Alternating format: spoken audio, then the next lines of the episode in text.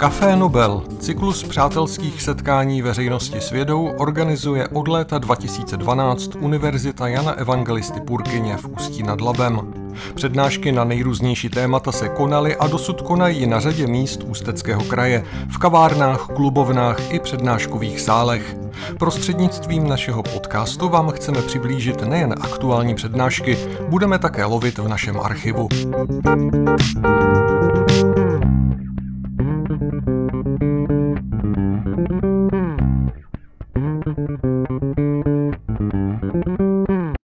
Pompeje jsou asi nejznámější archeologickou lokalitou na světě a snad každý je fascinován způsobem jejich zániku.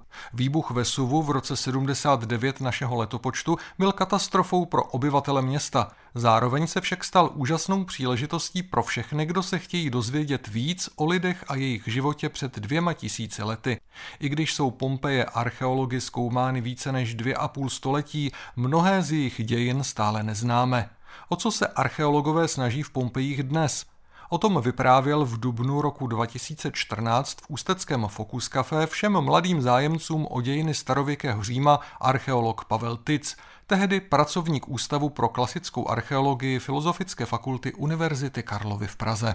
Takže předně moc krát děkuji za pozvání, moc rád jsem sem do Ústí přijel, je to už teda po několikátý, co tu budu hovořit, nicméně tentokrát vlastně je posluchačstvo zásadně jiné, takže já se pokusím mluvit tak, abychom si všichni rozuměli a proto hned na začátek vás přítomné tady vyzývám, kdybych se vyjádřil tak, že tomu rozumět nebudete, tak se klidně buď přihlašte, nebo mi skočte do řeči a rovnou se zeptejte. Jo? Nemá smysl, aby jsme si tady navzájem nerozuměli. Takže klidně vyrušujte k věci, pokud možno. A já se vám, dá se teda připodhlasnout tady ti dál? Jo, super. Takže ty obrázky snad budou teď o něco lepší. Já bych vám tady měl vyprávět o Pompejích, ale nejprve bych se sám zeptal, jestli někdo z vás už někdy o Pompejích slyšel. Jo, to je taková moje zkušenost, že vlastně velmi pravděpodobně jsou Pompeje vůbec nejslavnější nebo nejznámější archeologickou památkou nebo archeologickou lokalitou na celém světě. V podstatě, ať jdete kamkoliv, od Japonska až po Jižní Ameriku a lidem řeknete slovo Pompeje, tak oni budou něco, mít nějakou představu. Prostě každý o tom někdy slyšel. V tom jsou Pompeje jakoby velice zajímavý, řekl bych i dost zvláštní, přitahujou nás. A teď ví někdo z vás, čím nás jako tak přitahujou, čím nás fascinujou? Přesně tak. A popravdě řečeno, to se zase tak často nestává. Takže právě to, jakým způsobem ty Pompeje byly zničeny, tak to jim dodává vlastně na té úžasné zajímavosti.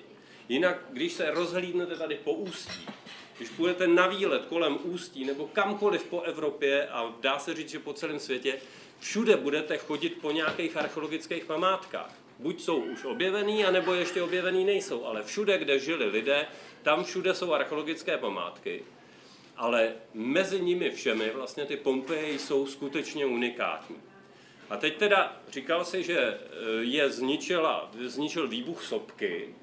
A teď spousta lidí si myslí, že prostě když vybouchne sopka, tak se stane to, že z ní prostě vyteče láva. Což je sice pravda, jako žhavej kámen, že, který potom stuhne. To se stává ale jenom někdy. A když právě Pompeje byly zničeny v tom roce 79, je to skoro 2000 let, co se to stalo, tak vybuchl Vesuv hodně jiným způsobem. On byl tak přetlakovaný, že už ani ta láva žhavá tam nemohla být. A v podstatě všechno se proměnilo ve žhavej prach a letělo to vysokánsko do vzduchu a ten prach, podobně jako sníh, zasypal ty Pompeje, jenže toho sněhu, tedy toho prachu sopečného, bylo 6 metrů. Takže vlastně to město přestalo během 3 dnů, tady tohle to padalo, tak během těch 3 dnů vlastně přestalo celý existovat. Co na tom je ale to úžasný, že vlastně ten popel potom tak nějak jako spevnil. On je furt jako sypkej, když byste do něj děubali klackem, tak se bude sypat, ale jinak je poměrně tak jako drží pohromadě. A díky tomu vlastně všechny ty věci, které zasypal, tak tam zůstaly nádherně na svém místě uložený.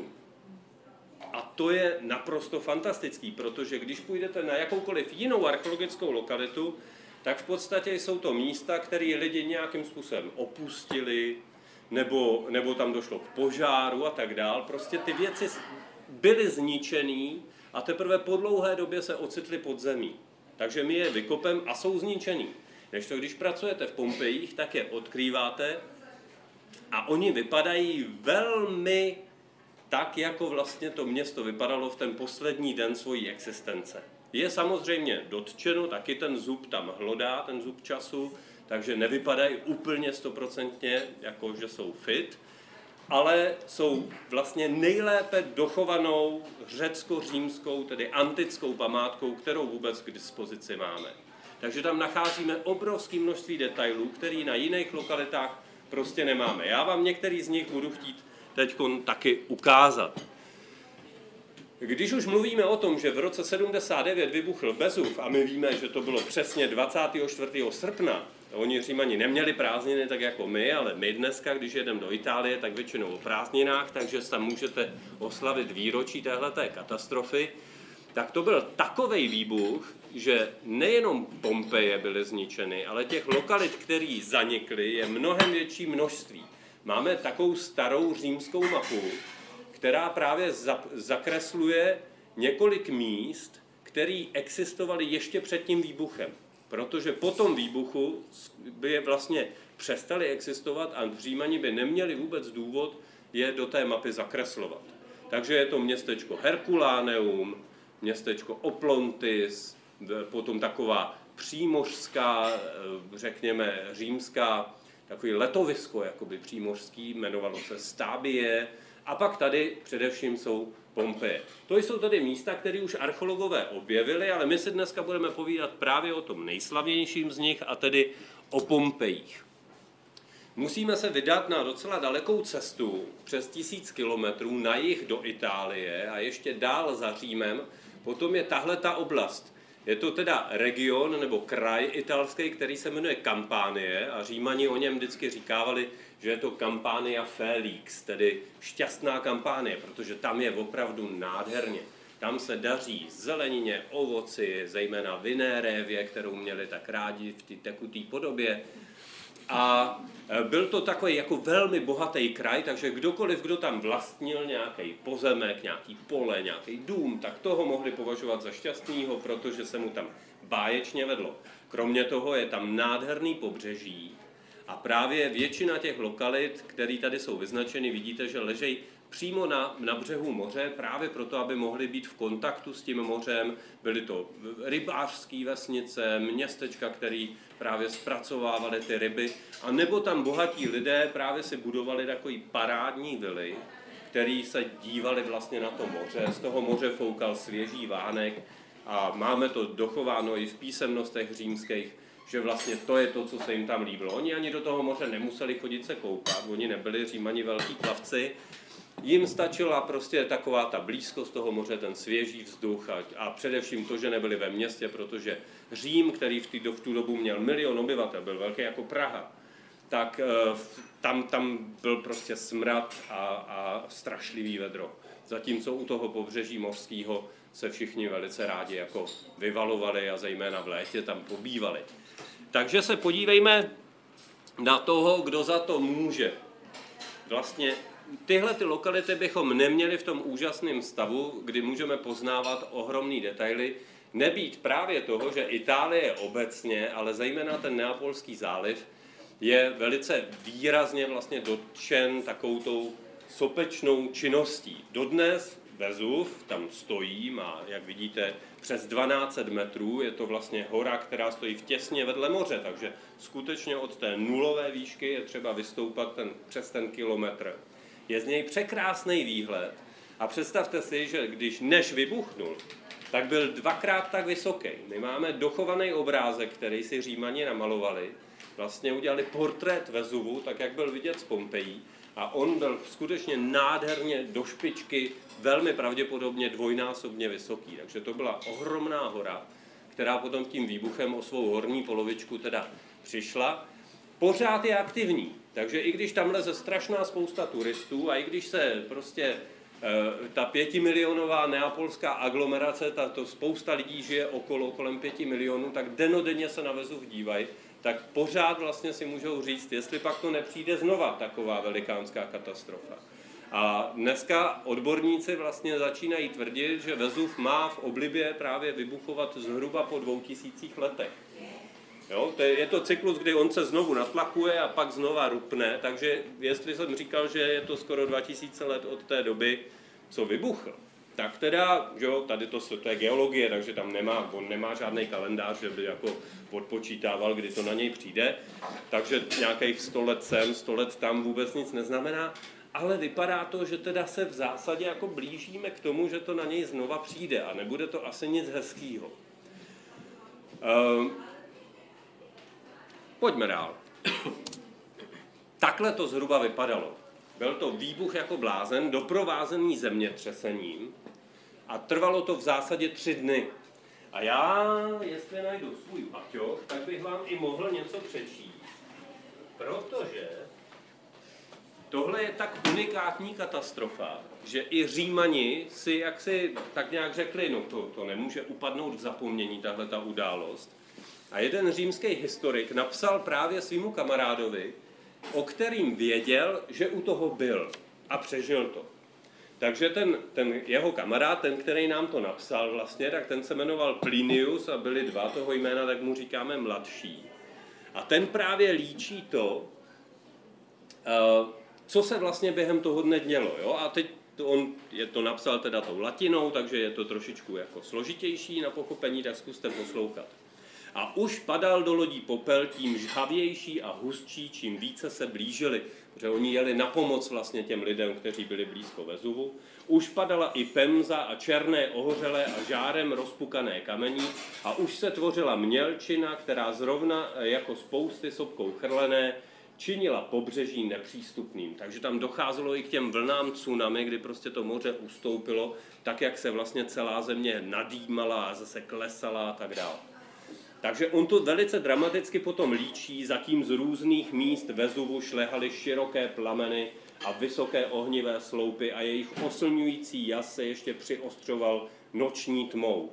Ta noc shodou okolností nebyla opravdová noc, ale toho popela se dostalo do vzduchu tak obrovské množství, že vytvořil vlastně obrovitánský na kilometry se táhnoucí deštník, přes který ani sluníčko nedokázalo svítit. Takže tam byla totální tma v celé té oblasti a nevěděli jste, jestli je den nebo noc. A to trvalo 3 dny. A pak se ten vzduch trošičku už vyčistil a bylo líp. Na druhou stranu ale můžeme říct, že málo kdo to tam tehdy vlastně viděl, protože to málo kdo přežil. Protože foukal od severu vítr, tak se tady na tomhle obrázku můžete podívat. Když tohle je Vesuv, ze kterého všechen ten materiál, ten popel jakoby vycházel, tak ten vítr hnal ten padající popel tímhle s tím jižním nebo jihovýchodním směrem. Takže je zajímavé, že když jste stáli vlastně někde tady, tak se vám vůbec nic nestalo. A i když jste byli blizounko toj sopky. Ale naopak, když jste byli prostě tím špatným směrem a tam zrovna leželo teda několik těch římských městeček, tak to nedopadlo ani trošku dobře. My dneska máme to štěstí, že archeologové v Pompejích pracují už 2,5 století, 250 let. To je, co byly Pompeje objevený a od té doby tam pořád vlastně máme co dělat.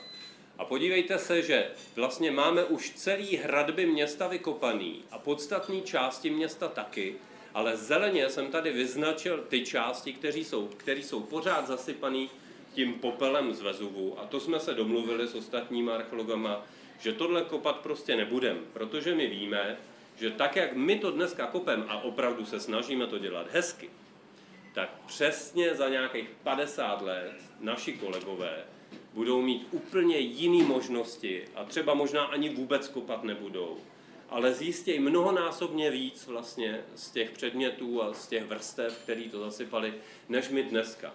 Stejně tak my dneska vlastně nadáváme na naše kolegy před 100 lety, protože se nám zdá, že to vykopali jak brambory. Jo, ale oni tehdy taky pracovali tím nejlepším způsobem, jaký měli.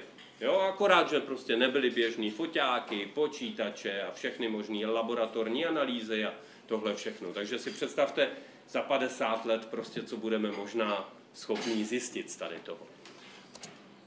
No a já jsem říkal, že je to velikánská tragédie a skutečně tak bychom k tomu měli přistupovat. Já jsem byl dneska zoufalý v tom zpožděném vlaku a pak jsem si uvědomil, že já vám tady budu vyprávět o mnohonásobně větší katastrofě, než je zpožděný vlak. Takže jsem se uklidnil a můžeme se na to podívat. Všechno, co bylo v Pompejích živý a neuteklo, a my nemáme moc zpráv o tom, že by se to mnoha lidem podařilo. Takže v Pompejích žilo 15 až 20 tisíc lidí. To je zhruba takový okresní město. Prosím. Já jsem v mojí encyklopedii jsem četl, že asi 100 milionů zemřelo asi jenom 2 tisíce. Tak to tě malilinko jenom poopravím. My počítáme s tím, že tam žilo tehdy asi těch 20 tisíc lidí, ale nám, archeologům, se zatím podařilo najít v téhletý podobě asi 2 tisíce lidí. Jo? Zhruba tu předpokládanou nějakou desetinu. No a teď, abyste byli opravdoví borci, když přijedete do Pompeji a nemohli vám tamní průvodci věšet bulíky na nos. Já jsem tam opravdu slyšel průvodce říkat o tom, že tohle to jsou skamenělí lidé, třeba že strachem takhle skameněli a podobně.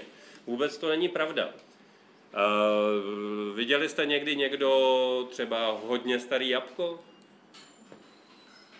Co se stane s jabkem, když ho necháte prostě strašně dlouho někde ležet? Schníje nebo seschne a úplně se smrskne. No tak stejně to dopadne i s náma.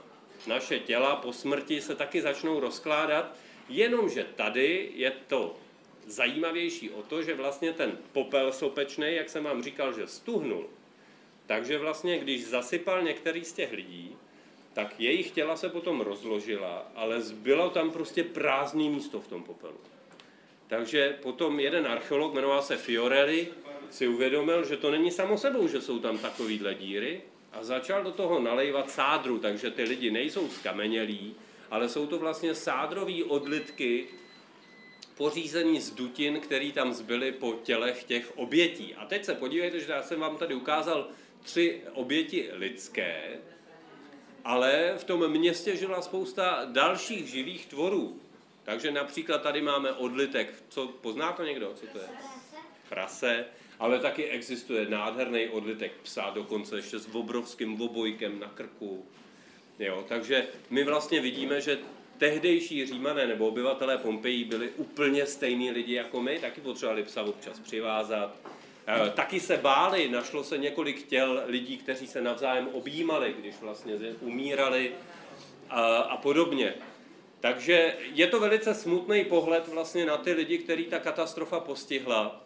Na druhou stranu vlastně pro archeologii je to neuvěřitelné, nechci říct, že štěstí, ale mimořádná příležitost vlastně zjišťovat na té lokalitě věci, o kterých se nám u těch běžných lokalit vlastně nemůže ani zdát. Teďkon já jsem nevěděl, jak velký budete a já vás tady tipuju, že většina z vás je tak jako kolem 10, možná i míň.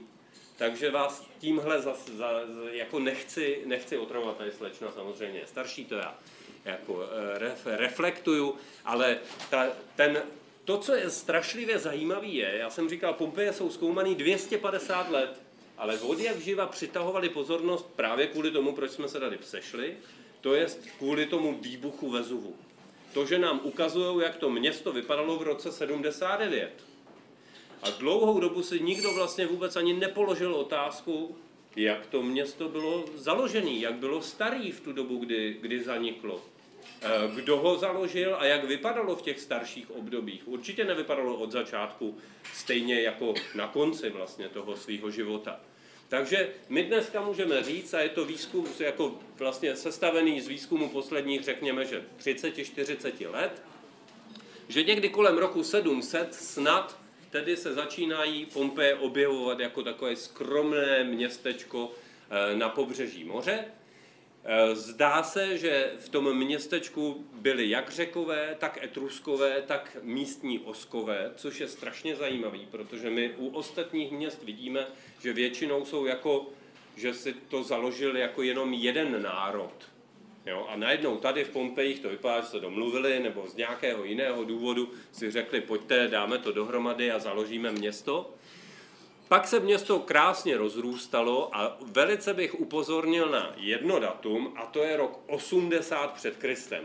V tu dobu totiž Pompeje ztrácejí svou nezávislost. Oni do té doby byli skutečně městem, který si mohlo víceméně dělat, co chce, a na čem se kluci vevnitř ve městě domluvili, tak to prostě mohli udělat.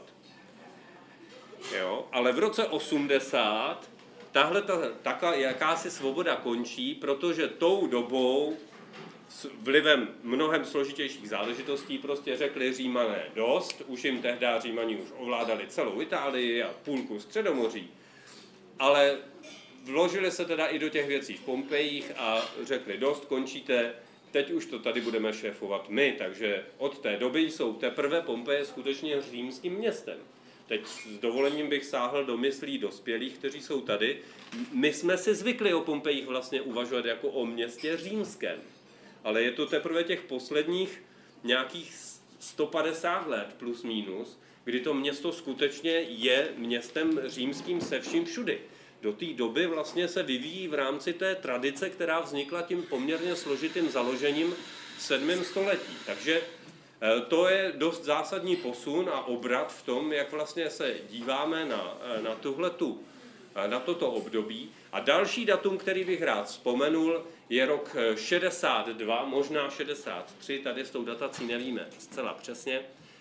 A to je vlastně období, kdy nějakých 15-16 let před definitivním zánikem města se v Kampánii a především v Pompejích odehrálo obrovské a zničující zemětřesení. Takže pokud jste v Pompejích byli, anebo tam pojedete, tak si musíte uvědomit, že ty ruiny, které tam vidíte, tak nejsou tak zrujnovaný jenom kvůli tomu výbuchu Vesuvu, ale mimo jiné také kvůli tomu zemětřesení. Protože jak jsme potom pracovali v Pompejích, tak můžeme skutečně tvrdit, že spousta staveb, a zvlášť takových těch veřejných, ty, které nepatřily jednomu strejdovi, ale prostě celému městu, na náměstí a podobně, pořád nebylo opravených. Po 15, vlastně 16 letech od toho zemětřesení pořád ještě nebyli Pompejané schopní vlastně smazat stopy toho velikánského zemětřesení. A zdá se nám, že dokonce spousta lidí si řekla tak dost, tady já žít nebudu, protože máme nádherně doloženo, že dva sousední domy, které stály vedle sebe, se v období po tom zemětřesení spojí v jeden velikánský dům. To znamená, jeden z těch sousedů prodal, druhý koupil, pravděpodobně si říkal, že to koupil velice dobře, ale investice teda dvakrát prozřetelná nebyla. Já tady teď mluvím jako archeolog, ale my klasičtí archeologové, co zkoumáme vlastně antiku, tak my jsme napůl historikové a napůl archeologové. Nás prostě zajímají veškeré informace, které můžeme získat. A antika je skvělá v tom, že píše. Existuje písmo a dokonce můžeme říct, že lidi právě v období řecko-římském psali nejenom teda složitá pojednání na papír, ale psali všude možně po pozdech, jako podobně jako dneska sprejeři. A když zajdete do pořádné butiky, tak podobně jako chlapi na záchodě a tak dále. Takže my máme nádherný soupis vlastně literárních, teda těch odspisovatelů, vlastně zmínek o Pompejích. A to je úžasný. Tam my se vlastně dozvídáme, když to analyzujeme, že Pompeje pro nás, jak jsou úžasnou lokalitou, tak tehdy velmi pravděpodobně byly naprosto obyčejné město, který nebudilo vůbec žádnou pozornost, protože nikdo z těch autorů nepojal záměr napsat o Pompejích nějakou solidní informaci, že by řekl, tak poslyšte, Pompeje, to je strašně zajímavý téma, tak já vám o nich něco povím. Vůbec ne. Polovička tady těchhle z těch záležitostí jsou zmínkou, že když jsem jel k Itálii, projížděl jsem Pompejema. Jo? A nic víc v podstatě. Takže skutečně se zdá, že to bylo naprosto obyčejné město, které získalo vlastně na ceně právě tím prazvláštním způsobem zániku. Tady vidíte vlastně satelitní snímek, který ukazuje Apeninský poloostrov, tedy to, co dneska většinou nazýváme Itálií. A podívejte se, jak na jihu vlastně se ty Pompeje nacházejí. To většina z vás to asi ještě neměla možnost ani ve škole slyšet, ale tuhle tu část té jižní Itálie, včetně Sicílie, tak tu se rozhodli od 8. století vesměs obývat Řekové. Ono jim bylo těsno, Řekové byli moc šikovní, bylo jich strašně moc v tom Řecku, tak si řekli, půlka děcek odsaď odjede pryč a usaděj se v jižní Itálii. Takže založili spoustu měst právě v téhleté oblasti a podívejte se, jak krásně na okraji toho červeného oválu vlastně ty Pompeje sedějí. A stejně tak tady máme potom právě ten zelený ovál, který ukazuje, jak Etruskové, kteří sídlili v téhleté oblasti, tak vnitrozemím, nikoliv jako Řekové po moři, ale Etruskové vnitrozemím se do té oblasti dostali taky. Takže my dneska sledujeme v Pompejích vlastně nádhernou směs, takový mix vlivů, kdy tam nacházíme řecké nápisy, později římské nápisy, ale objevují se tam etruské nápisy a spousta vlastně předmětů, které pocházejí takhle z různých částí tady té oblasti. Takže se ukazuje, že tohleto přístavní město bylo skutečně směrem do světa jako velice otevřené a vítalo každého, kdo tam přišel. A když tam přijdete, tak rovnou, já myslím, že vy taky, když jedete na dovolenou někam do nějakého města, které neznáte, tak předpokládám, že nejedete na jeho okraj, ale jedete rovnou do centra, na náměstí. Těm náměstím u řeckých a římských měst většinou říkáme latinsky fórum a na tom náměstí se dělo všechno důležité. To je taky podstatný si uvědomit. My dneska chodíme po úřadech, tehdy jste většinu důležitých věcí měli šanci vyřídit právě že na náměstí. Tam se dávali úředníci, tam jste mohli vyřídit žalobu nebo naopak zproštění viny, prostě soudní procesy, uzavírání obchodu. Když se vám třeba zdálo, že vás obchodník ošidil, že jste si šli koupit prostě nějaký objem pšenice, dejme tomu nějakého obilí, abyste si udělali chleba, tak tam taky na tom náměstí stál takový speciální stůl, ve kterém byly udělaný prohlubně, který u každý bylo napsáno, jak je velká, takže jste si tam mohli ten svůj nákup vysypat, zkontrolovat, jestli je toho víc, nebo míň, nebo akorát. A když toho bylo míň, co jste si koupili, než jste zaplatili, tak jste mohli hned běžet za dotyčným úředníkem, který potom mohl tomu obchodníkovi taky nějakým způsobem uložit pokutu a tak dále. Takže na náměstí se dělo všechno podstatné a na tom náměstí taky stály některé velice významné budovy.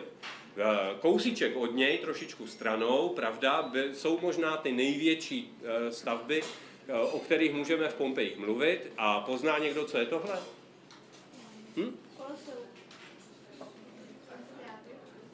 Tak.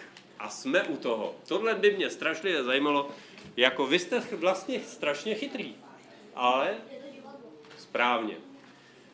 Koloseum, já si dovolím tady malou odbočku. Koloseum je ten amfiteátr, který stojí v Římě. To jedno jediný se jmenuje Koloseum. Jo? Ale máš pravdu, že to vypadá trošičku podobně. Ty jsi říkal, že je to amfiteátr. Ale tamhle kolega, který se vyjádřil jako poslední, tak ten řekl, že divadlo, tedy já bych si latinsky nebo řecky k tomu dodal teátr a tady vy slyšíte teátr, amfiteátr.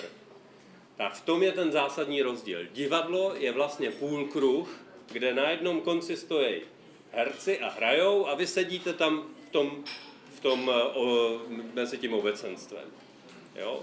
Když se řekne amfiteátr, tak to znamená dvojitý teátr. To znamená, vezmete jedno takový půlkruhový divadlo, druhý půlkruhový divadlo, vrazíte je k sobě a vznikne přesně to, o čem jste vy dva kluci mluvili, tedy amfiteátr neboli něco jako Koloseum. A co se dělalo v Koloseu a nebo v amfiteátrech? Správně, takže žádný divadlo nebo něco podobného. Takže v Pompejích stojí dvě divadlo, jedno velikánský a jedno maličký, který naopak zase mělo střechu. A máme z nápisů doloženo, že tam se vlastně chodilo na zpívání a na muzicírování, zatímco divadlo, vlastně tak tam se hrály skutečné divadelní hry. No a to je to, o čem vy jste vlastně kluci teď mluvili. V Pompejích Římané postavili taky tedy ten amfiteátr.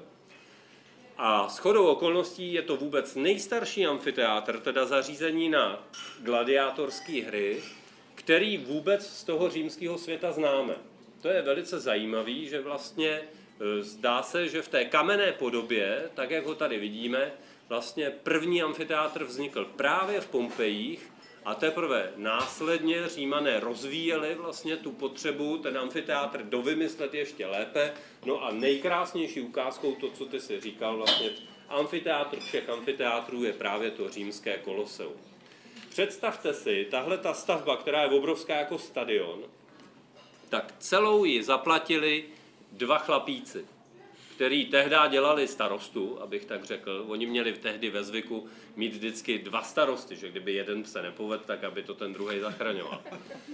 Možná bychom si mohli vzít příklad a mohli bychom si vzít příklad ještě v tom, že to byla funkce, která nebyla placená.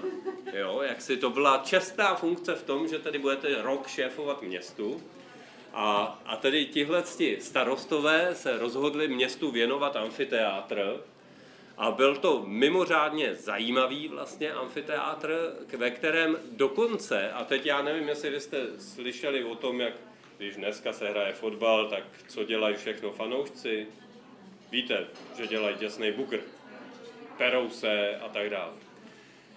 Představte si, že v Pompejích to bylo úplně to samé. Jo, jednou tam byla soutěž gladiátorů a bylo to, myslím, v roce 59, teď si úplně přesně nevzpomínám.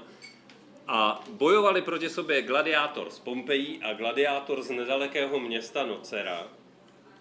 A diváci se rozdělili na dvě části, kdy jedni fandili jednomu, druzí druhému. Dneska už nezjistíme, kdo to začal a kdo dal komu tu první facku. Ale následkem toho se začali rvát jako koně, že jim ten amfiteátr byl malej, takže se celá ta rvačka přenesla ještě do ulic. Několik lidí přitom dokonce zemřelo, protože se začaly vytahovat nože a tak dále.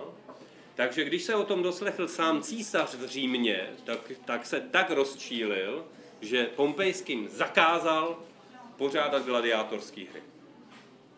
Jo? To byl takový spravedlivý hněv, řekl, když se neumíte u toho chovat, tak to prostě nebudete mít. Jenže, to je nádherná historka, jestli pak víte, odkud pocházela manželka císaře pána Nerona. Přesně tak. A co ona ho? Ukecala ho.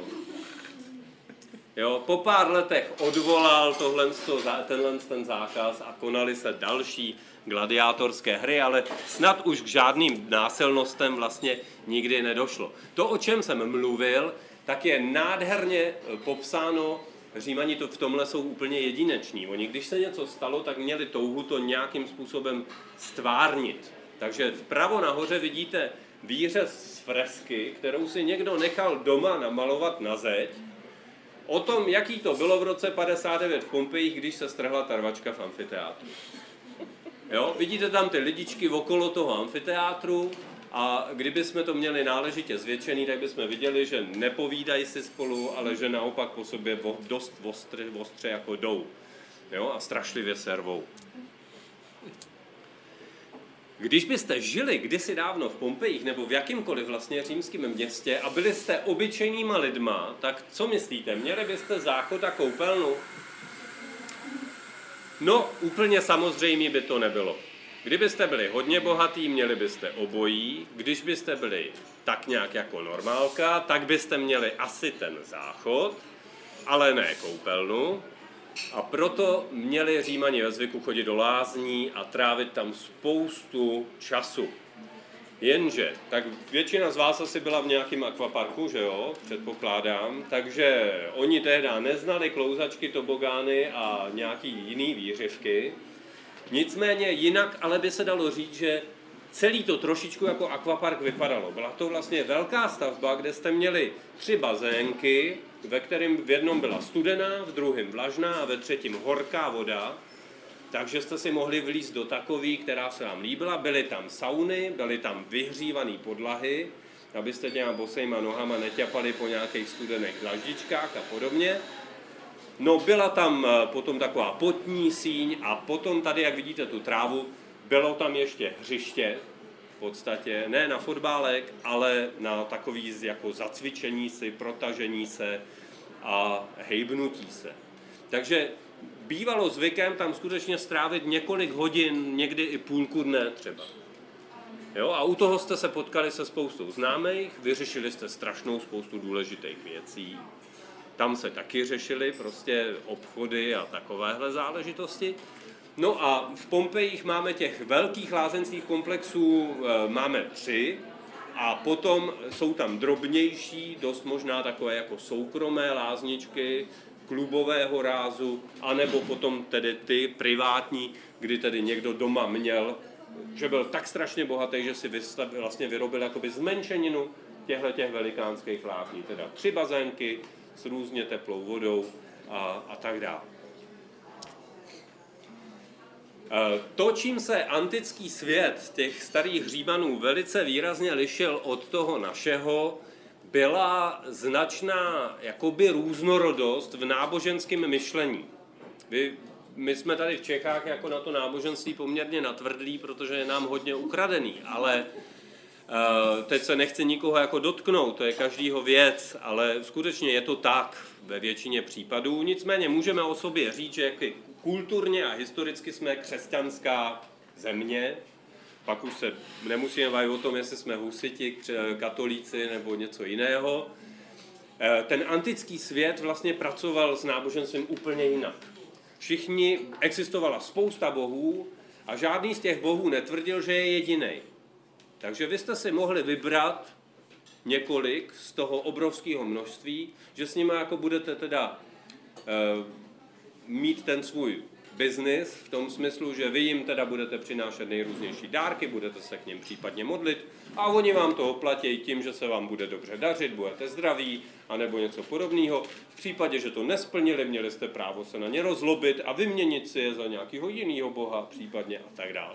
Jo, takže v tomhle tom ohledu vlastně ten antický svět byl skutečně jiný a i v jednom jediném městě vlastně máme krásné ukázky toho, že se tam Římané mohli skutečně oddávat nejrůznějším náboženským směrům.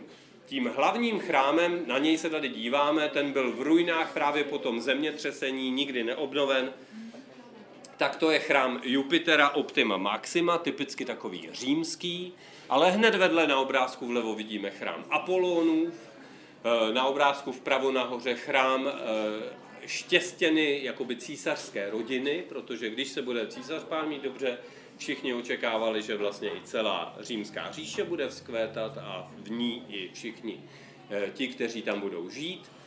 Obrázek dole potom ukazuje chrám císaře Vespasiana a tohle je nádherná taky taková korupční kauza. Na obrázku vidíte chrám zasvěcený bohyni Isidě. To byla egyptská bohyně, která těm, kteří se jí oddali a věřili v ní, tak slibovala něco podobného, co sliboval Ježíšek, později křesťanům. A to je posmrtný život. Že když umřete, tak se dostanete do nějakého nebe. Prostě někam, kde bude váš život pokračovat a kde to nebude špatný. To takovej Zeus a ostatní bohové řecko-římští ti nic takového neslibovali. A naopak ta vize posmrtná stála skoro bych řekl za starou bačkoru. Jo, takže v tomhle z toho ohledu ta Isis, Mitra nebo Ježíš prostě najednou přicházejí s takovou jako novinkou a nabízejí tedy ten skvělý posmrtný život. No a když archeologové před 250 lety vykopali ten chrámek, tak zůstali úplně být jako v takovém šoku, že všechny ostatní stavby byly, jak jsem říkal, poměrně ruiny, rozpadlý, ale ten Isidin chrám, ten zářil úplně novotou. Tak jim to nešlo do hlavy.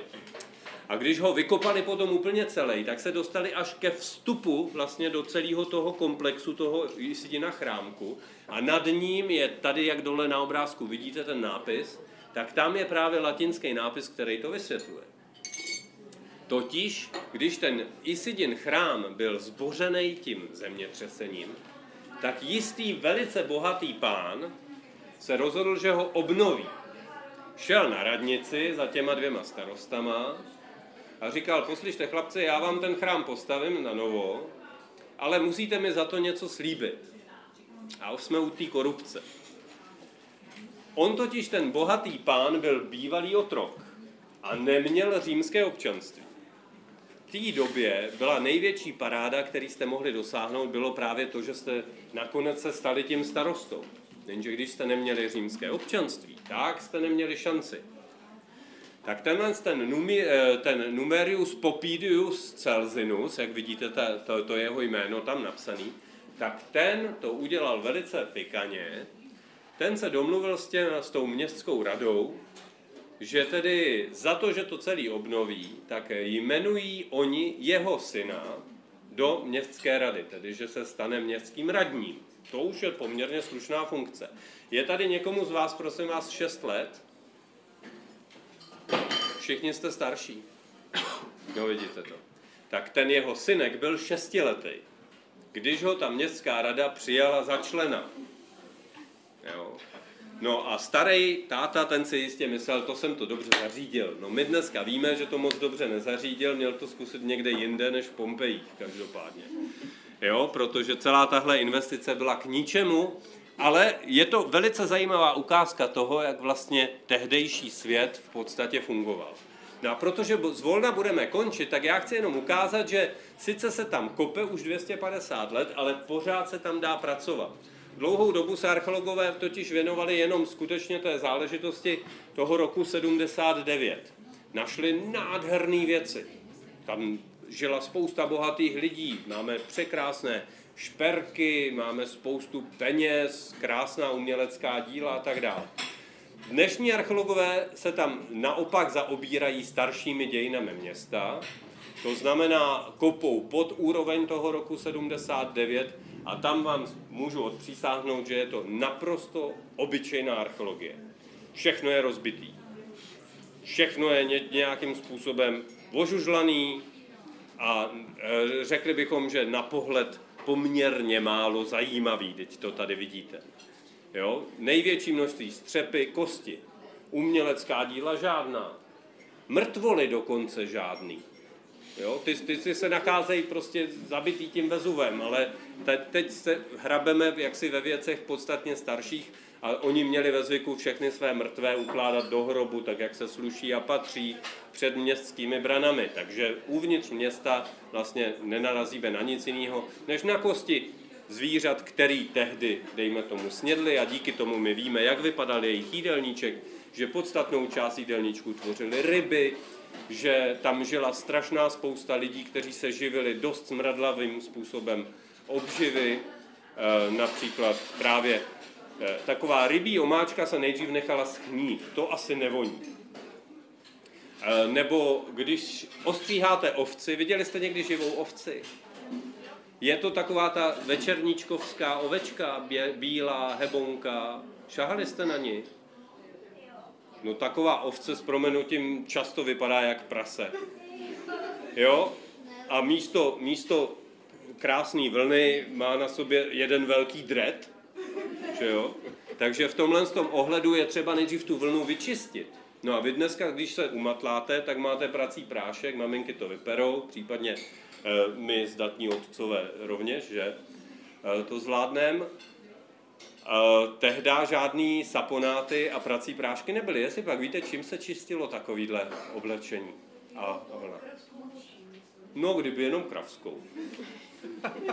To byly právě věci, kdy i z veřejných záchodků se odebíraly tyhle ty záležitosti. Dokonce existuje domněnka, že tihleti takzvaní valcháři měli velký hrnec u vrat a když jste šli, pánové, takhle po ulici a měli jste co přiložit, tak za drobnou odměnu, nevím, co to bylo, nějaký malinkatý peníz, jste si tam mohli ulevit rovnou do toho hrnce a on s tím potom dál pracoval při zpracování té vlny, čištění oděvů a tak dále. Jo, takže tohle to taky asi nevonělo a nebyl to úplně ideální soused. Jo, takže v tom městě se všichni živili prostě něčím, každý měl nějakou práci a některé z těch řemesel prostě stály jako aspoň sousedy slušně nervy. Tady vám ukazuju ještě teda ty skromné pozůstatky, když teda se kope v dnešní době do těch starších vrstev, tak skutečně je to jaksi podstatně méně pohledné a spektakulární. Jsou to poměrně obyčejné věci, v naprosté většině zdi a rozbité střepy. Tam vpravo dole vidíte, co udělá taková hlína a dlouhodobé uložení s bronzovými mincemi. Ty zreznou a úplně se do sebe jako navzájem jakoby prolnou a prožerou, takže potom musí nastoupit expert v laboratoři, aby tyhle ty záležitosti dal od sebe. Tohle je velice taková roztomilá záležitost. Mohl by někdo mít pocit, že je to nádobíčko pro panenky, který teda opravdu římský holčičky taky mývaly a měly i krásné panenky mimochodem.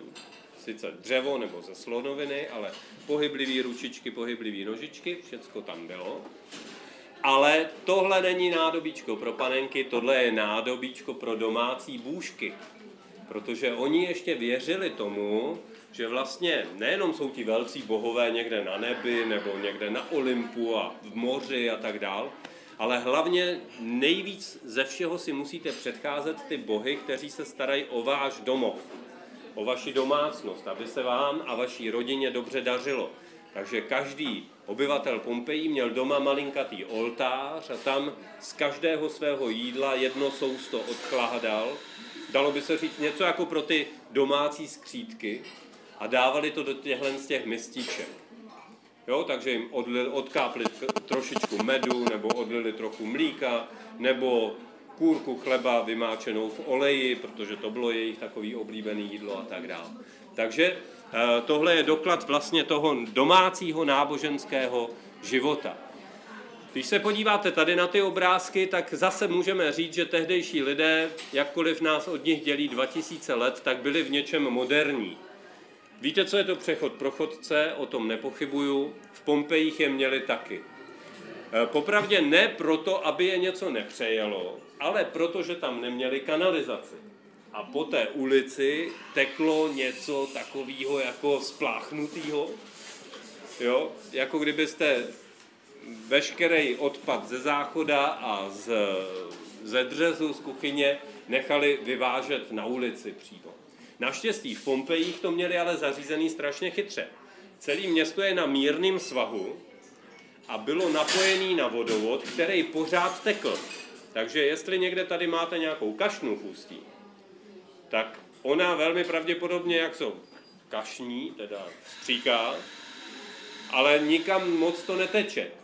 Kdežto tehda, oni to nedokázali udělat nějak jinak, tak ta kašna prostě naplnila tu velkou káť, kterou měla před sebou a normálně tekla dál, takže ta káť přetejkala, vytejkala na ulici a všechny ty splašky a tu špínu z té ulice odnášela pryč. Takže to horko, který tam dneska turisti zažívají, nemuselo tehdy být tak strašný, protože ta voda vlastně ochlazovala celou tu ulici. No a byly tam ty vyvýšené chodníky, po kterých jste chodili a když jste potřebovali přejít ze strany na stranu, tak tam byly posazený velikánský kameny, po kterých jste mohli hezky s dlouhýma krokama přejít ze strany na stranu. No muselo to páchnout, jako čert. A pak je tam zase, jsou to lidé moderní, všichni se potýkáme se sprejerama, že jo, víte, co jsou sprejeři? Jo, jak nám všude možně čmárají a tak dál. Tak tehdy neměli ty spreje, ale měli barvy, měli štětce, anebo měli klíče a něco podobného, takže když nemohli psát, tak aspoň ryli. No a když se procházíte Pompejema, anebo když si čtete v nějaké knize o Pompejích, tak teda tam se vám toho napsalo. Jsou i slušný nápisy, jakože třeba za týden, že budou gladiátorské hry, tak přijďte, nebo že ten a ten pekař má slevu, tak přijďte. To je všechno hezký. Potom jsou tam volební nápisy, to znamená, že všichni pekaři z města by volili pana XY. To je slušný. Pak jsou tam ovšem nápisy, že všichni zloději z města by volili pana XY, což už je poměrně negativní, taková záporná vlastně reklama. No a pak jsou tam vysloveně neslušný nápisy, tak jako kdekoliv jinde na světě, dá se říct. Jo? Takže tam lidé vyjadřovali své nejrůznější připomínky a zážitky vlastně z Pompejí. Takže ještě několik obrázků, protože už jsme tady poměrně dlouho. V těch bohatých domech si lidé žili velice pěkně. Měli vodovod, přivedenou vodu, takže tam měli fontánky, kašničky, vaničky, zahrádky, sochy a tak dále. Takže ten prostor jejich obytný působil velice hezky. Na obrázku vlevo nahoře potom vidíte pekárnu. A je zajímavé, pro nás bylo zjištění, že vlastně všichni pekaři ve městě byli zároveň mlynáři. Takže jste si tam přinesli vlastně obilí, dostali jste, abyste tam nemuseli čekat půl dne, než se to semele, že jo, tak vám za to vydali adekvátní množství už semletý mouky, anebo rovnou jste si mohli odebrat teda taky rovnou nějaké ty pekařské výrobky. Tam vpravo dole naopak vidíte soustavu takových nádržek, to je právě jedna z těch čistíren, takže tam to bylo napuštěno právě tedy tou lidskou a nejrůznější jinou močí, kde ten amoniak, tedy čpavek, který je v ní obsažený, působil vlastně jako odmašťovadlo. Přes den většinou Římani neběhali domů, aby se najedli, ale měli ve zvyku, že si dají něco rychlého na ulici. Takže je tam přes 50 fast foodů, který, když procházíte, vidíte to na tom obrázku vlevo, prostě jdete a najednou prostě vstoupíte do domu, tam je takovýhle barový pult a tam se prodává studený nebo teplý jídlo za poměrně takovou jako skutečně minimální cenu, protože vlastně zejména tam, když jsme potom kopali, tak se našlo obrovské množství jako těch nejdrobnějších mincí. Jo, to, když si to předávali přes ten pult a mu to spadlo, se proto ani ten borec neohejbal. Takže skutečně to bylo takový poměrně jednoduchý. Za to teda v těch domech, tak samozřejmě tam se kladl největší důraz na večeři. Zatímco vy si k večeři způsobně sedáte, tak Římané měli ve zvyku si k večeři způsobně lehnout. Jestli jste někdy jedli v leže, tak víte, že to nedopadne většinou dobře ani s tričkem a možná ani s obsahem vašeho žaludku. Oni u toho spíš tak jako poloseděli, pololeželi, měli podestláno strašně velkým množstvím polštářů, takže jako měli víceméně obě ruce volný a byl to tak jako poleh, řekněme. Tohle jsou právě ty domácí svatyňky, v některých případech jsou tam vlastně i vyznačení ty domácí bůžkové, říkáme jim lárové a penáti, kteří dbali o prospěch každého domu.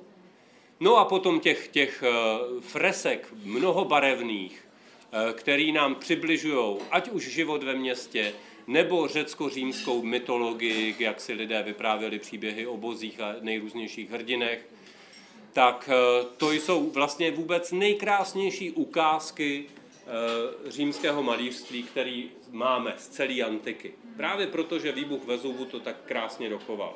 Jo? Protože zůstaly stát ty zdi, na kterých ty fresky vlastně byly. Všude jinde vlastně ty domy začnou padat a tím pádem fresky to nepřežijí. Za městskými hradbami, které vidíte na těch horních obrázcích, se potom nachází několikero cest, které se vydávají různými směry do nejbližších dalších měst a městeček. A podél těchto cest mívali Římani ve zvyku zřídit hřbitovy. Protože byli vždycky moc rádi, když vlastně ten kolem jdoucí si tak jako nahlas přečetl ten nápis a tím jakoby přiživil vzpomínku na ty zemřelé, kteří tam jsou pochováni. No a nakonec vlastně archeologie vypadá takovýmhle způsobem. Ta kočka, ta se tam jenom připletla, ale jinak je to velké množství různých rozflákaných, starých, málo zajímavých, ale naprosto úžasných věcí, které nás moc a moc zajímají, protože nám toho říkají mnohem víc o životě tamních lidí, než nám toho řeknou právě ty písemné záznamy, o kterých, jak jsem říkal, tak tam Pompeje figurují jen velice okrajově. Takže máme možnost právě tím, že tedy v Pompejích pracujeme a kopeme, tak se dozvídat, jakým způsobem v různých dobách, kdy to město existovalo, vlastně tehdejší lidé žili. No a nejenom teda lopaty a krumpáče, ale dotáhli jsme to už až k počítačům. Heč! Jo? Takže takhle to vypadá. Akorát furt ty počítače nejsou úplně stavěný na ten terén prašnej, ale když o ně hezky pečujete, tak oni to ještě jakž tak vydržejí. Takže to je z mojí strany všechno. Já vám moc děkuju za to, že jste to vydrželi. A pokud máte nějaké dotazy a já budu znát odpověď, tak si ji nenechám pro sebe.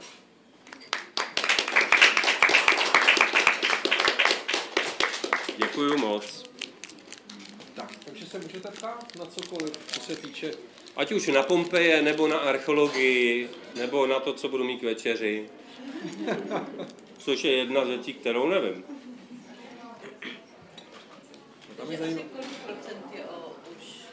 Dvě třetiny jsou vykopány.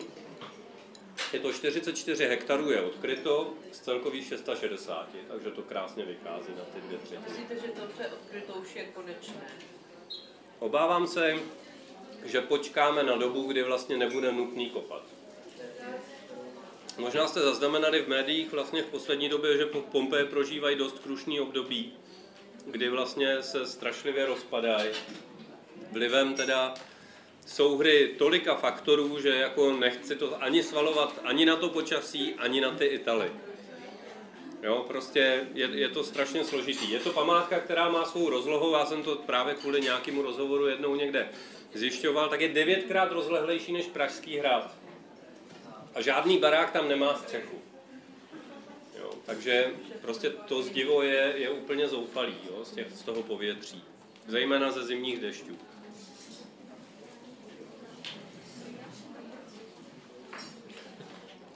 Neuvažuje se o nějakých sanačních pracích, aby se to zachovalo?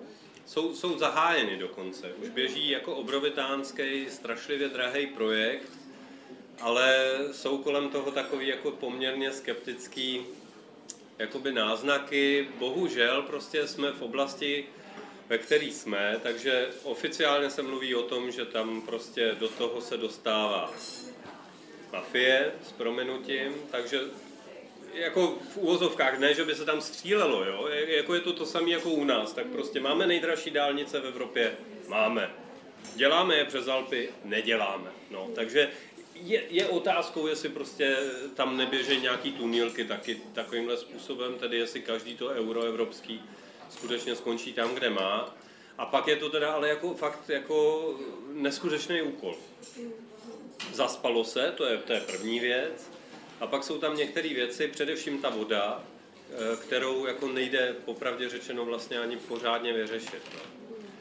Jo. Jestli to pak nakonec skončí jakoby kompletním zastřešením celé té památky, tak bude to v její prospěch. Na druhou stranu ten návštěvník potom zase o něco přijde, protože to město přestane vypadat jako město. Jo, to, že jdete po ulici a máte prostě nad sebou prostě modrou oblohu, tak to má svůj význam. Takže... je to otázka, jak na to. No, ale zatím se tam teda jakoby dají dělat velice dílčí takový projekty, kdy se jednotlivý, dejme tomu univerzity nebo ústavy, pouštějí do skutečně jakoby malých úkolů. Hledá se vlastně nějaký optimální řešení. No, ale jestli se najde... Tam se potýkají mimo jiné třeba s velkým problémem a to jsou starší restaurátorské zákroky. Jo, že vlastně, že se tam odjakživa lidi snažili, aby se ty Pompeje nerozpadaly.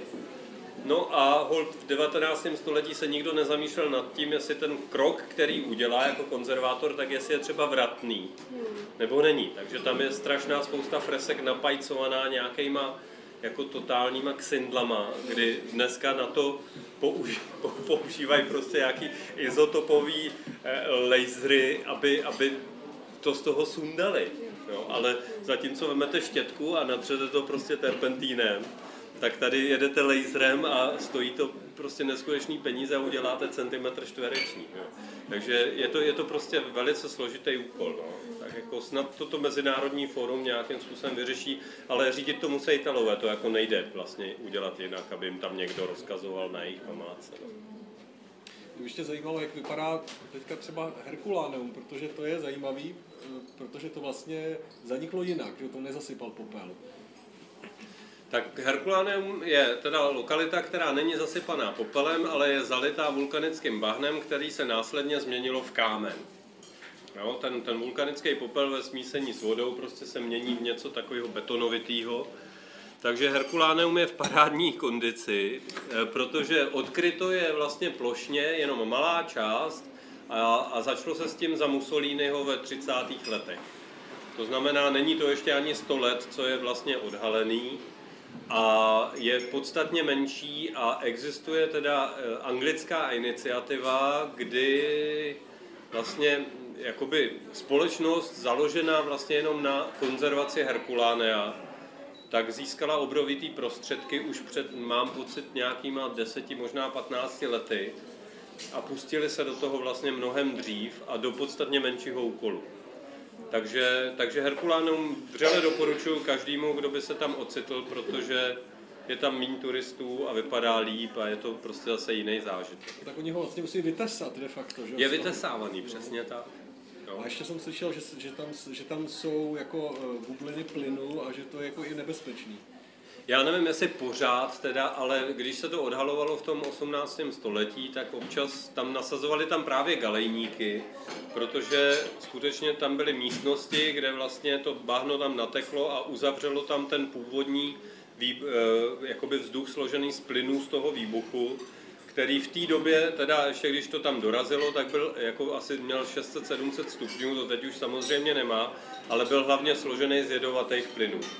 Takže ti galeníci se občas teda prokopali k něčemu, co na ně pšouklo a v tu ránu byli všichni mrtví.